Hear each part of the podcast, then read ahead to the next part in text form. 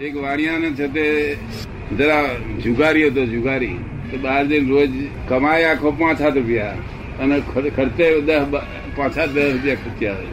એટલે રોજ ખોટની ખોટ લાવે તો પેલી બઈ છે તે રોજ પછી ચીડાય કરે ને એમ કરતી કરતી કરતી મારવાનું મળ્યું એને એટલે બાયણું વાસી અંદર હોકર વાસી પછી બે ચાર આપી દે લાકડી.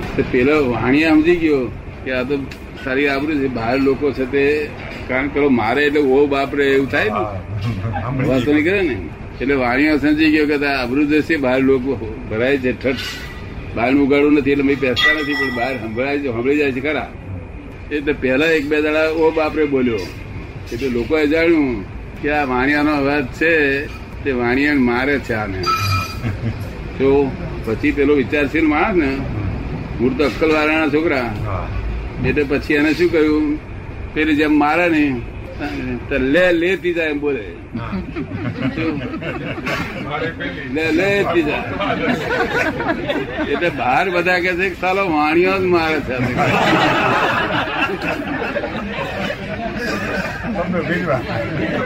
લે લેતી જા. લે લેતી જા. હજુ તારે પહેરવાનું બાકી છે ને?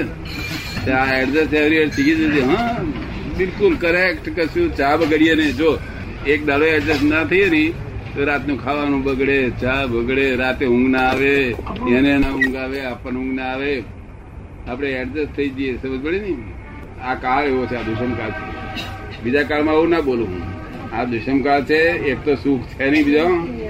અને પાછું ઘરમાં દુઃખ ઉભું કરીએ. નથી આવે આજે. તમને કેમ લાગે છે? મારી ગમી કે ના ગમે? ના ગમે ના ગઈ ભરૂચ ટેક્સટાઇલ મિલ નો શેઠ હતો. તે અમારો ભત્રીજો થાય. તે એકરો મને કહે છે કાકા તમે આ ધર્મ પેઠા પછી બિલકુલ વ્યવહારમાં રહેતા નથી. આમ છો તેમ છો. અને તમે બધું બગડી ગયા લાગો છો. આજે જ તમે જાણ્યું. હું તો કાયમ પહેલેથી જ પહેલા બહુ સારા સારા માણસ હતા. ના પહેલેથી હતો તમને ખબર નહીં, પણ મને તો પહેલેથી જ આવો છું. અરે બહુ સારા હતા તમે. જો ઉડતો અવરો ચાલ્યો. બહુ સારા હતા, બહુ સારા હતા? આ તો આવું જગત છે. બેભાન પણ ચાલી રહ્યું છે. સમજ પડે નહીં? એક જણ એની વાઈફ જતી હતી ને, દર્શન કરવા, તે કોઈ કારણસર એની સાસુની સાડી પહેરવી પડી છે કારણસર. કોઈ કારણસર એવું આવ્યું છે તેથી એની સાસુની સાડી પહેરવી પડી છે કાળો હાલો એટલે પછી પેલો છે તે ઓબા ઊભા કરતો કરતો પાછળ ગયો? એવું આ જગત છે અમે શું આને આપણે વેર વધે એવી રીતે કામ બતાવી દેવાનું શું થયું? જે સ્ત્રી મળી હોય છોકરા મળ્યા હોય આપણી મોટા મોટી ચીકણી ખાઈ લો એની જોડે વેર ના વધે નહીં તો હંમેશા વેર રાખે. તમે ગમે એમ દબડાવો ને તો એ વેર રાખ્યા વગર રહે ને. ખરેખર સ્ત્રી નથી આ રિલેટિવ સ્ત્રી છે કેવી છે? જો ખરેખર સ્ત્રી હોત તો વાંધો તું ખરેખર સ્ત્રી લાવીશ કે રિલેટિવ લાવીશ? જે વ્યવસ્થિત હશે શું કે છે? વ્યવસ્થિત નહીં પણ રિયલ રિલેટિવમાં તો ખબર ને તને? રિલેટિવ સ્ત્રી લાવીશ કે રિયલ એની સમજ પ્રમાણે તો રિલેટિવ કહેવાય. શું કે છે? તારી તારી સમજ કઈ કે વ્યવસ્થિત હશે એ આવશે. કે જે વ્યવસ્થિત હશે એ આવશે. ના પણ રિયલ કે રિલેટિવ લાઈફ રિયલ તો હું સમજુ છું. એ તો રિયલ તો હું સમજુ છું એ ના સમજે ને. ના પણ રિયલ તો હોય જ નહીં સ્ત્રી.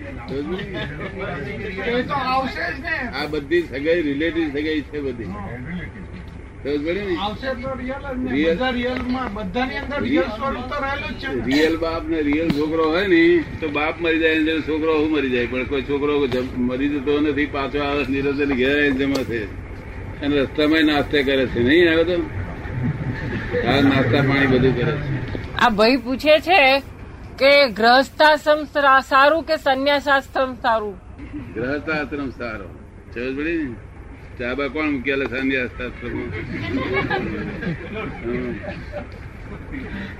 સંન્યાસ થવું બહુ હેલું હેલિકોમ નથી.